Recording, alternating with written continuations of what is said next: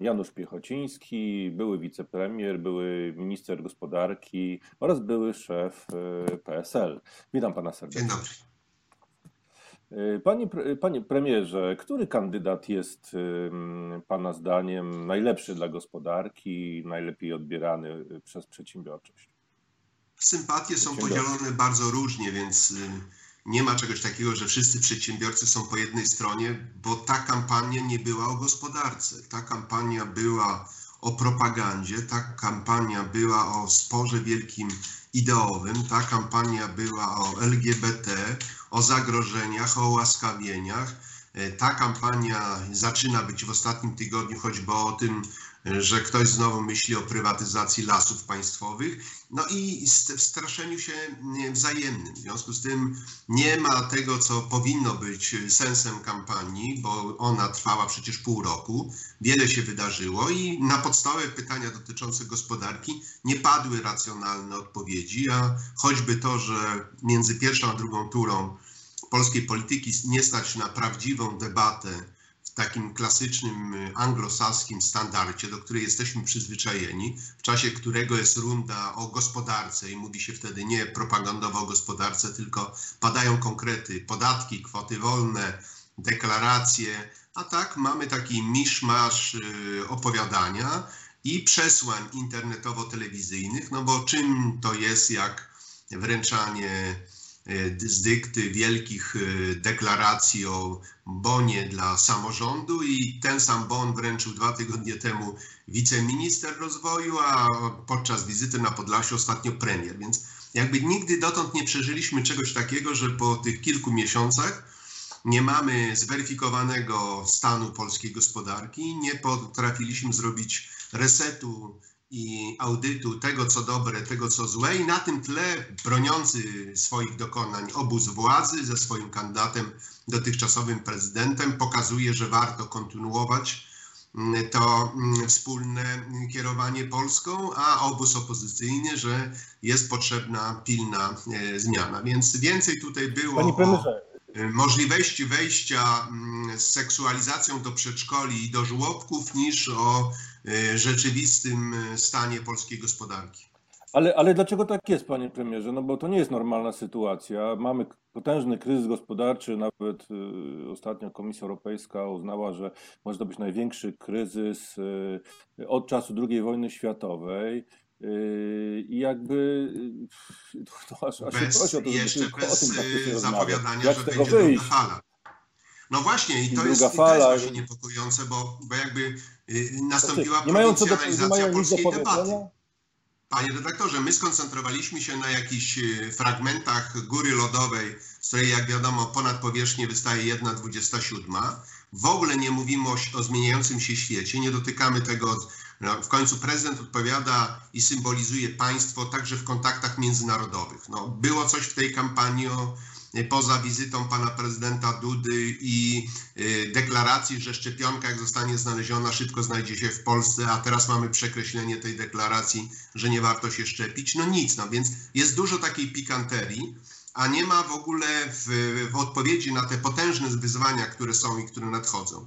W związku z tym częściej usłyszy pan, że choćby ostatnio prezes Polskiego Funduszu Rozwoju już ogłosił, że recesja się skończyła, weszliśmy w fazę wzrostu. Nie dopowiedział, że mówi o mm, fazie wzrostu kwartał do kwartału, bo drugi kwartał także w polskiej gospodarce był dramatycznie e, zły i teraz każdy kolejny, jeśli nie będzie drugiej równie potężnej fali epidemii, oczywiście będzie lepszy. No i teraz wróćmy do tego, co pan zasygnalizował, prognozy Komisji Europejskiej. Bardzo dobra wiadomość że oto Polska będzie jednym z krajów, które najlżej w roku 2020 przechodzi y, tą y, efekty pandemii y, koronawirusa, ale też w tej opinii Komisji Europejskiej jest coś, co musi niepokoić. Polska będzie też w następnym roku krajem, który najwolniej z tego wyjdzie. I Komisja Europejska sygnalizuje, że nie tylko strefa euro, ale i Polska odzyska potencjał gospodarczy roku 2019 w pierwszej połowie roku, ale 2022. W związku z tym ma to swoje mm, konsekwencje. Otóż chcę powiedzieć, że do końca czerwca nasz świat w walce z mm, koronawirusem włożył w gospodarkę 10% światowego PKB. I nie wszędzie to włożenie zatrzymało destrukcję e, gospodarek. Oczywiście przyjęto różne mechanizmy. No i teraz wróćmy jeszcze na moment do tej opinii Komisji Europejskiej. No po pierwsze, jeszcze niedawno, bo dwa czy trzy tygodnie temu, e, mówiła o spadku w Polsce PKB prognozie 4,2, dzisiaj już podnosi na 4,6. W mojej ocenie za trzy miesiące podniesie na 4,9, a może nawet powyżej 5, bo patrzę na ostatnie informacje z niemieckiej gospodarki i bardzo otwartą, szczerą, e, jak na politykę, bo przecież Niemcy też są w swoistej kampanii, wypowiedź niemieckiego ministra gospodarki, który mówi wprost, Koniunktura wraca wolniej niż się spodziewaliśmy, kryzys jest głębszy, o czym niech świadczy fakt, że Lufthansa, która uzgodniła skalę pomocy, już po dwóch tygodniach zasygnalizowała, że zredukuje zatrudnienie e, o zwiększoną liczbę tysiąca, tysiąca e, osób. W związku z tym e, patrzmy na, na ten wymiar tego, co się dzieje w sposób istotny. Dzisiaj już w Polsce mówi się o tym, że istotnie przyspieszył eksport. No otóż y, oczywiście w stosunku do drugiego kwartału takie zjawisko wystąpi, ale to nie znaczy, że kraje dotknięte koronawirusem, które mają kilku, kilkunastoprocentowe nawet spadki w drugim y, kwartale, w większym stopniu teraz odzyskują popyt zakupowy y, na polskie produkty, na polskie meble, na polskiego kurczaka, na polską wieprzowinę, na polskie zmontowane w Polsce samochody. W związku z tym to y, plus dodajmy do tego jeszcze groźbę coraz pewniejszą, że rozstanie z Wielką Brytanią będzie bez umowy łagodzącej dla wielu polskich branż, na przykład w rolnictwie, wołowina, kurczak, mleczarstwo. To jest zapowiedź dramatu, ale to jest także zapowiedź dramatu dla E, a jesteśmy tutaj numerem jeden, e, e, produkcji aparatury gospodarstwa domowego, lodówki, odbiorniki telewizyjne, pralki, kuchenki i tak dalej, okna. Jesteśmy tutaj naprawdę europejskim graczem numer jeden i graczem i eksporterem, co panie premierze, panie premierze, Są jednak też dobre informacje. Jeszcze niepublikowana informacja gratuluje portowi w Gdyni kończy pierwsze półrocze na 30 czerwca spadkiem przeładunków tylko o 0,5%.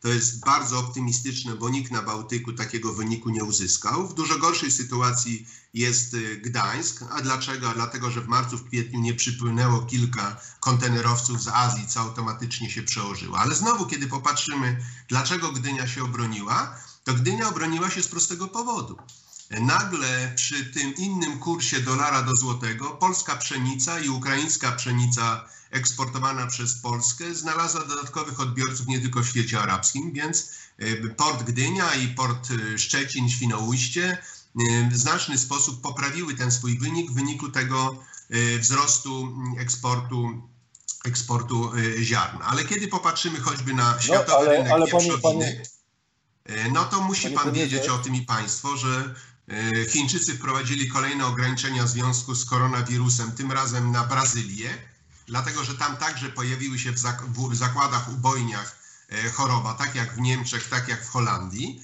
E, my stoimy też przed takim wyzwaniem, że może się okazać, że nasz ten kurczak, a bardzo na to liczymy, że zwiększymy w drugiej połowie roku eksport do Chin, będzie narażony na złe sygnały dotyczące a to y, salmonelli w niektórych dostawach do y, Bułgarii, a to właśnie groźby wystąpienia ognisk y, koronawirusa premierze, zaraz, zaraz wrócimy do tych kwestii. Chciałbym tylko zapytać pana, bo wrócić do tego pierwszego wątku. Znaczy, po pierwsze, na kogo pan zamierza głosować? Jeśli może pan oczywiście Ale powiedzieć. dla mnie jest oczywiste i od zawsze o tym mówiłem. Który lepszy gospodarczo? Ja jestem przywiązany do demokracji i traktuję ją poważnie. Każdy, kto zakłada na siebie garnitur prezydenta, złożył przed każdym Polakiem deklarację i przysięgał na konstytucję i nawet dodawał tak mi dopomóż Bóg, a tam sprawą fundamentalną jest to, że będę strzegł wartości, rozwiązań i treści konstytucji. Niestety prezydent Andrzej Duda powielokroć w czasie swojej tej minionej kadencji czy mijającej kadencji e, współtworzył proces łamania czy nieprzestrzegania konstytucji. To powoduje, że w tym momencie nie jest dla mnie kandydatem, na którego mogę głosować. Mhm. Panie premierze, proszę powiedzieć, e, czy e, teraz, teraz, się, teraz się mocno zadłużamy. Będziemy musieli się zadłużać walcząc z kryzysem. To jest oczywiste. Będzie ogromny deficyt.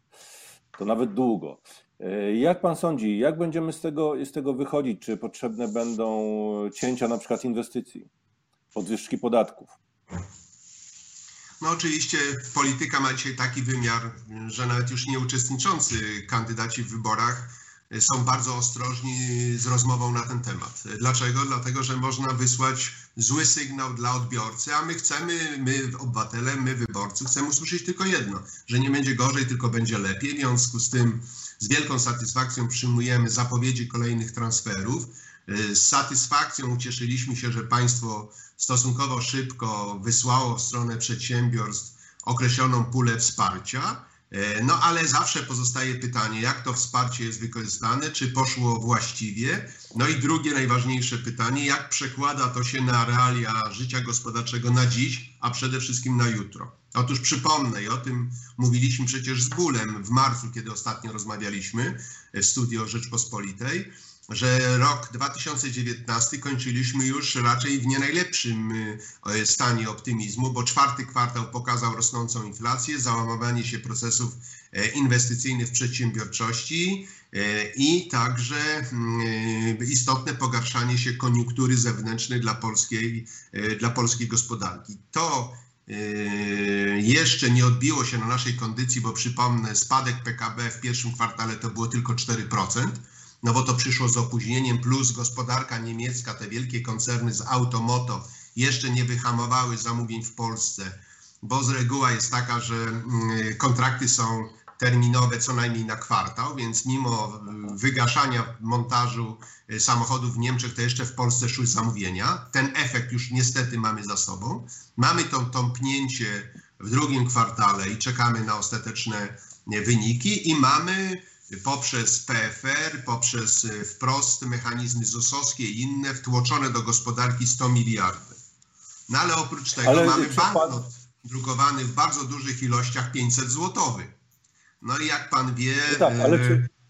No tak, ale idziemy do bankomatu i wie pan, okazuje się, że prawie każdy banknot, który wyjmujemy jest nowy, tak?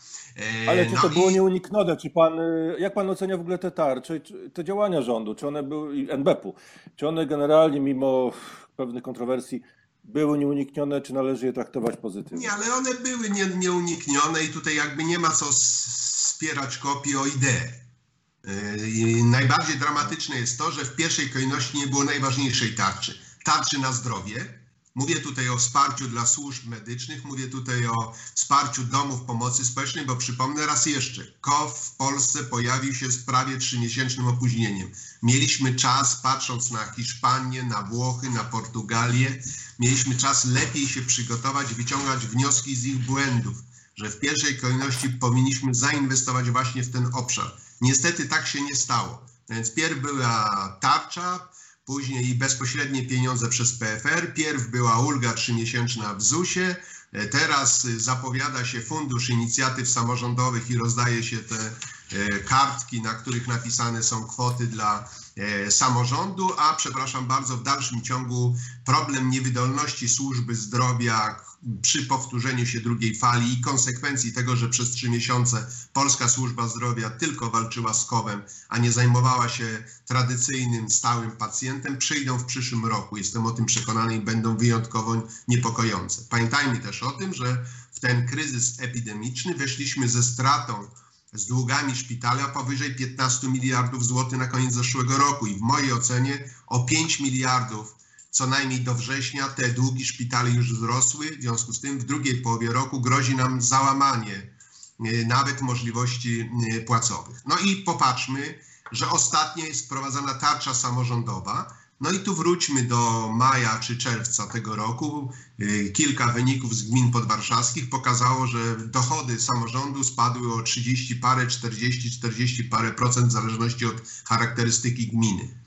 Przede wszystkim spadły dochody z przedsiębiorczości, małej i średniej polskiej przedsiębiorczości, która stanowi klucz. Po drugie, czy po trzecie, po kolejne, no, mamy ten wielki, niepotrzebny zupełnie optymizm, że oto szybko rzucona tarcza i dopływ środków uratował nam i tu nawet ministrowie rozjeżdżają się z premierem. 4, 3, 1,5, 5 milionów miejsc pracy. No i pokazuje się choćby o tym, że w czasie kryzysu Polsce było miejsc pracy o 130-150 e, tysięcy, podczas gdy te same statystyki w końcu GUS-u pokazują, że tylko w firmach do powyżej 9 osób zatrudnionych liczba miejsc pracy spadła o 260 czy 70 tysięcy i to jest e, prawie dwa razy tyle, co w szczytowym momencie kryzysu. Najbardziej smutne jest Ale to, że także walka z kryzysem stała się elementem gry partyjno-politycznej. No to, co wygaduje ostatnio o poprzednikach w latach 2008, 2012, 2014 pan premier, jest po prostu nie tylko wielkim kłamstwem, ale jest naprawdę gigantycznym nieporozumieniem. To, tamten był inny kryzys i, po, i przypomnę, że jako jedyni obok Australii z liczących się z 50 największych gospodarek świata, dzisiaj jesteśmy 22 gospodarką świata, przeszliśmy to suchą nogą, byliśmy tą słynną zieloną wyspą. W związku z tym w ramach kampanii uleganie temu szaleństwu, że o poprzednikach i o poprzednich czasach można powiedzieć wszystko, nikt tego nie rejestruje, jest po prostu idiotyzmem. Dlaczego? Dlatego, że można zabić obliczalność polityki w relacjach z przedsiębiorczością i można zabić optymizm. To, co jest najsmutniejsze, to nie zapominajmy, te 100 miliardów to były działania osłonowe, które wielu firmom dały szansę na rozejrzenie się co dalej. I teraz proszę zwrócić uwagę, ile już firm, nie tylko Redan, zgłosiło, że zwróci pieniądze starczy, dlatego że jest nieuchronne, że muszą podjąć redukcję zatrudnienia. W związku z tym lawina upadłości, wchodzenia w restrukturyzację i redukcji miejsc pracy, przede wszystkim w wielu zakładach usługowych, dopiero nas czeka. To nie jest przypadek, że nie tylko sektor rozrywki czy sektor turystyki mówi o dramacie. Panie premierze, to co będzie dalej? Bo te tarcie czarczewskie wygasają, no jednak te pieniądze jakoś się kończą. Jaki pan przewiduje teraz scenariusz i w ogóle czy, czy, czy mamy pieniądze na jakieś kolejne tarcze, kolejne działania osłonowe?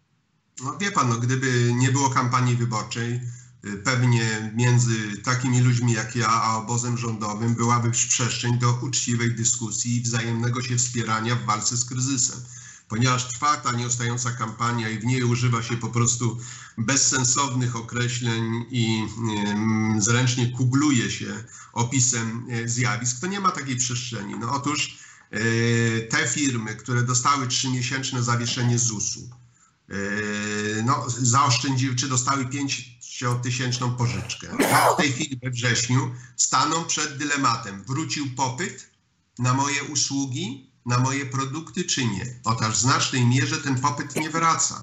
I to jest jakby yy, kluczowe i dlatego mówiłem, że choćby bardzo wielu samozatrudnionych te działania spowodowały, że nie przeszli, nie zamknęli swojej działalności gospodarczej, więc mieliśmy przeciwne zjawisko w tym naszym e, elektronicznym zestawieniu polskich firm. E, liczba nowo rejestrowanych była większa niż wykreślanych, ale to zjawisko z opóźnieniem po prostu przyjdzie. No i teraz fundamentalne pytanie, które pan tutaj zadał, jest takie: na ile i jak szybko wejdzie 750 miliardów euro? W ramach wielkiego pakietu europejskiego, na ile i jak dodatkowe pieniądze, które pani kanclerz Merkel w programie niemieckiej e, własnej walki z kryzysem wtłoczy, dlatego że przypominam, że te 27-28% polskiego eksportu i wymiany to jest właśnie z naszym największym partnerem niemieckim. W związku z tym jest totalnie niezrozumiałe, dlaczego w tej kampanii tyle jest sloganów, antyniemieckich, e, niechętnych incydentów. To będzie ograniczało popyt na polskie produkty w Niemczech, to będzie ograniczało napływ niemieckiego kapitału i to będzie także tworzyły takie bariery mm, e, wzajemnych niechęci czy do intensyfikacji, intensyfikacji działań. Więc cieszę się, że pan premier to rozumie, Morawiecki, pochwalę go i przynajmniej głośno mówi o tym, że bardzo szybko trzeba uchwalić europejski pakiet i koło 15 lipca oby była jak najszybciej ta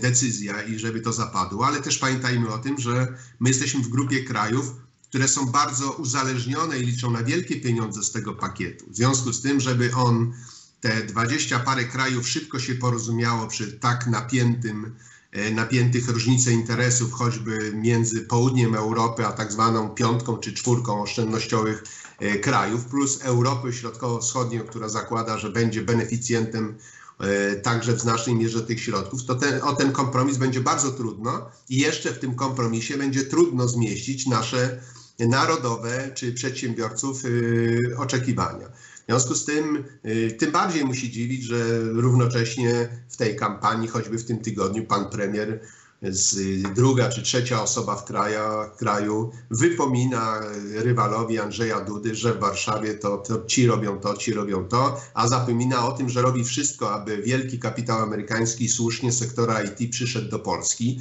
a nie mówi o tym, że ASECO mogłoby zrobić polską chmurę. No w kampanii moglibyśmy takie rzeczy opowiadać, tylko rozmija się to zupełnie z realiami gospodarczymi. Więc jest za dużo prymitywnych politycznych emocji, one przekładają się na e, gospodarkę, one przekładają się na e, politykę. No i teraz trzeba też sięgnąć Ale głębiej, że w tych mechanizmach my nie wiemy wszystkiego. Panie premierze. Jaką pan ma wiedzę o tym, jakie są rzeczywiste relacje między NBP-em, PFR-em a rządem w obszarze drukowania pieniądza, E, dzielenia tych transz, podziału tych środków. No, zwracam uwagę, że w tarczach antykryzysowych znalazły się zapisy o karaniu lekarzy i znalazły się zapisy, że urzędnicy naszego państwa w związku ze stanem nadzwyczajnym mają nie ponosić odpowiedzialności karno-skarbowej czy cywilno-karnej za swoje decyzje. Tak?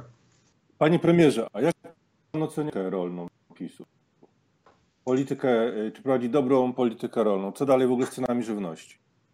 No, no więc albo jest polityka rolna, albo jej nie ma i nie można mówić, że wieś i rolnictwo jest jednym z największych beneficjentów pięciu ostatnich lat, kiedy widzimy, że i w zeszłym roku, i w tym roku dramatycznie wzrosły ceny detaliczne żywności, a dramatycznie spadły ceny skupu. Otóż można w uproszczeniu powiedzieć tak, że za pierwsze półrocze tego roku Ceny skupu średnio spadły o 7%, a ceny w detalu dla ludności żywności wzrosły o 7%. Przypomnę, że w pierwszym kwartale ceny żywności skoczyły o 7 z kawałkiem procenta i przypomnę, że w pierwszym kwartale cena energii wzrosła o 13,2%. Przypomnę, Ale że miesiąc takie, czerwiec zwiększyliśmy import energii elektrycznej o 7% do rekordowego maja. W związku z tym uzależniamy się bardzo mocno od y, importu energii elektrycznej. A dlaczego Ale się uzależniamy? Razie... Bo produkcja polskiej energii jest y, niekonkurencyjna cenowo z importowaną. No tak, ale skąd w takim razie y, takie powodzenie PiSu na wsi generalnie, no, na przykład teraz, no, jeśli jak patrzymy na tych... No wie pan, jakby pan miał jedyny kanał i źródło informacji, jedyny kanał i źródło informacji to pewną telewizję, to z przesłań, które tam wychodzą, wychodzi na to, że każdy jest fundamentalnym wrogiem polskości, narodu, kultury, historii i zabiera, i myśli tylko o zabieraniu ludzi i deprawacji dzieci, e, no to do ludzi dociera. Po drugie, znaczna część tej przestrzeni jest w dalszym ciągu pod wrażeniem e, socjalnych transferów, a nie zwraca uwagi, że za ten transfer, transfer socjalny można już kupić mniej niż kiedyś. Wystarczy popatrzeć na realną siłę nabywczą emerytury rolniczej, żeby zobaczyć, że to, co mówi pan prezydent, to, co mówi pan premier, co to, co mówi pan minister Ardanowski, rozmienia się z rzeczywistością. Ale sprawą kluczową jest właśnie to, że w wyniku e, wzrostu kosztów między polem a stołem mamy to zaskakujące zjawisko. Dramatyczny spadek udziału rolnika w e, chlebie, który konsumujemy i dramatyczny wzrost tego chleba dla tych, którzy go odbierają. I proszę zwrócić uwagę, że zakładaliśmy, że w związku z mniejszym popytem, przede wszystkim na produkty towarowe, to po kwietniu, maj i czerwiec będą e, miesiącami istotnego spadku inflacji, że ta inflacja wyhamuje. No i proszę zwrócić uwagę, w czerwcu inflacja wzrosła bo co się okazało? Że inflacja kosztowa, mamy inflację kosztową e, w dalszym ciągu i nawet spadek popytu nie powoduje obniżania, tak jak zakładaliśmy jej skali. Panie premierze, ale jak tak globalnie, wiem, że pandemia zaczęła e, się w Chinach i tam dosyć szybko została jednak stłumiona, czy przytłumiona, pojawiają się kolejne ogniska. E, czy Pana zdaniem y, ten cały koronawirus, on y, y, zahamuje tą ekspansję Azji, a zwłaszcza Chin, i na, na świecie, czy wręcz przeciwnie ją przyspieszy? Nasz świat się zmienia i dlatego ja jestem bardzo zmartwiony, że my jesteśmy skoncentrowani na tym naszym polskim poletku i często właśnie w takich wzajemnych pojankach i przepychankach politycznych, że także nasz świat nauki nie znajduje przestrzeni do poważnej debaty o tym, co się w świecie dzieje, a w świecie się dzieje bardzo dużo. Przypomnę, że jesteśmy po 18 miesiącach wojen handlowych Stany Zjednoczone, Chiny. No i wydawało się w grudniu zeszłego roku, że następuje pewna stabilizacja e, wzajemnych relacji, będą podpisane porozumienia. Już dzisiaj wiemy, że konflikt narasta i są dodatkowe tego emocje i że Ameryka, która weszła w ostatnią fazę kampanii wyborczej, element gry światowej, światowego przywództwa, wojen handlowych, o czym świadczy wyjście Stanów Zjednoczonych y, z, z ostatniego dnia ze Światowej Organizacji Zdrowia, y, to będą kluczowe jakby rozwiązania. Z drugiej strony w Europie nie tylko pojawił się, pojawiły się takie pierwsze na papierze wnioski, że kryzys ujawnił jedno, musimy mieć jak najwięcej w łańcuchach dostaw komponentów, podzespołów i surowców blisko tak, aby nie było sytuacji, że albo decyzje polityczne, albo decyzje gospodarcze, albo wojny handlowe, albo epidemie, albo dramaty w transporcie powodują, że jesteśmy od tego oderwani. Otóż ja twierdzę, że to są tezy budowane zupełnie płonnie. Volkswagen zwiększa swoje zaangażowanie w Chinach, Tesla zwiększa swoje zaangażowanie w Chinach. Nie widać czyli tego raczej, powrotu, ale widać za to, widać za to że w sposób istotny zmienia się logistyka. Mamy w dalszym ciągu dramat transportu lotniczego. W znacznej części handel światowy przenosi się do e-commerce, więc inaczej budują się ciągi kooperacji, dystrybucji. I uwaga, i to jest bardzo ciekawa informacja statystyczna, miesiąc maj jest rekordowym rokiem, e, miesiącem w ostatnich kilkunastu latach wzrostu kontenerów na jedwabnym szlaku w obie strony. 1033 pociągi wyjechały tak. z Chin do Europy panie, i z Europy do Chin. Przy czym panie pierwszy premierze. raz w historii, ostatnie zdanie, panie redaktorze, pierwszy panie, raz w historii wydarzyło się to, że tylko niecałe 100 pociągów jest różnicy między liczbą pociągów nadanych z Europy do Chin. I to się rozbudowuje. I teraz, kiedy popatrzymy na to, z jaką aktywnością zabiega wielka tak? logistyka, Amazon, Alibaba, jak się przenosi się do handlu, jak budowane są, są nowe oferty, jak w wielkich portach rozbudowuje wszystko się to, co ma służyć e-commerce, to my nie możemy stać z boku i obojętnie wokół tych procesów i nie tylko na osi wschód-zachód. Mamy być ważnym hubem dla obsługi tej wymiany handlowej Unia Europejska, Chiny, Chiny, Unia Europejska, ale także ważnym mamy być hubem, jeśli chodzi o obsługę Skandynawii z południem Europy. I za tym muszą bardzo pójść działania. No i te działania są, na przykład Cargo dokupiło ileś e, lokomotyw y, szybkich. Premierze, musimy, w polskiej fabryce w Myszkowie będzie budowana specjalna e, platforma kolejowa na naczepy kolejowe na długie dystanse, więc jakby część biznesu rozumie, co się na dzieje, kolejny wywiad, panie premierze. Bardzo Słucham? panu dziękuję za, bardzo dziękuję panu dziękuję bardzo. za rozmowę. Moim gościem był pan Janusz Piechociński, Pozdrawiam. był wicepremier i minister gospodarki. dziękuję. dziękuję.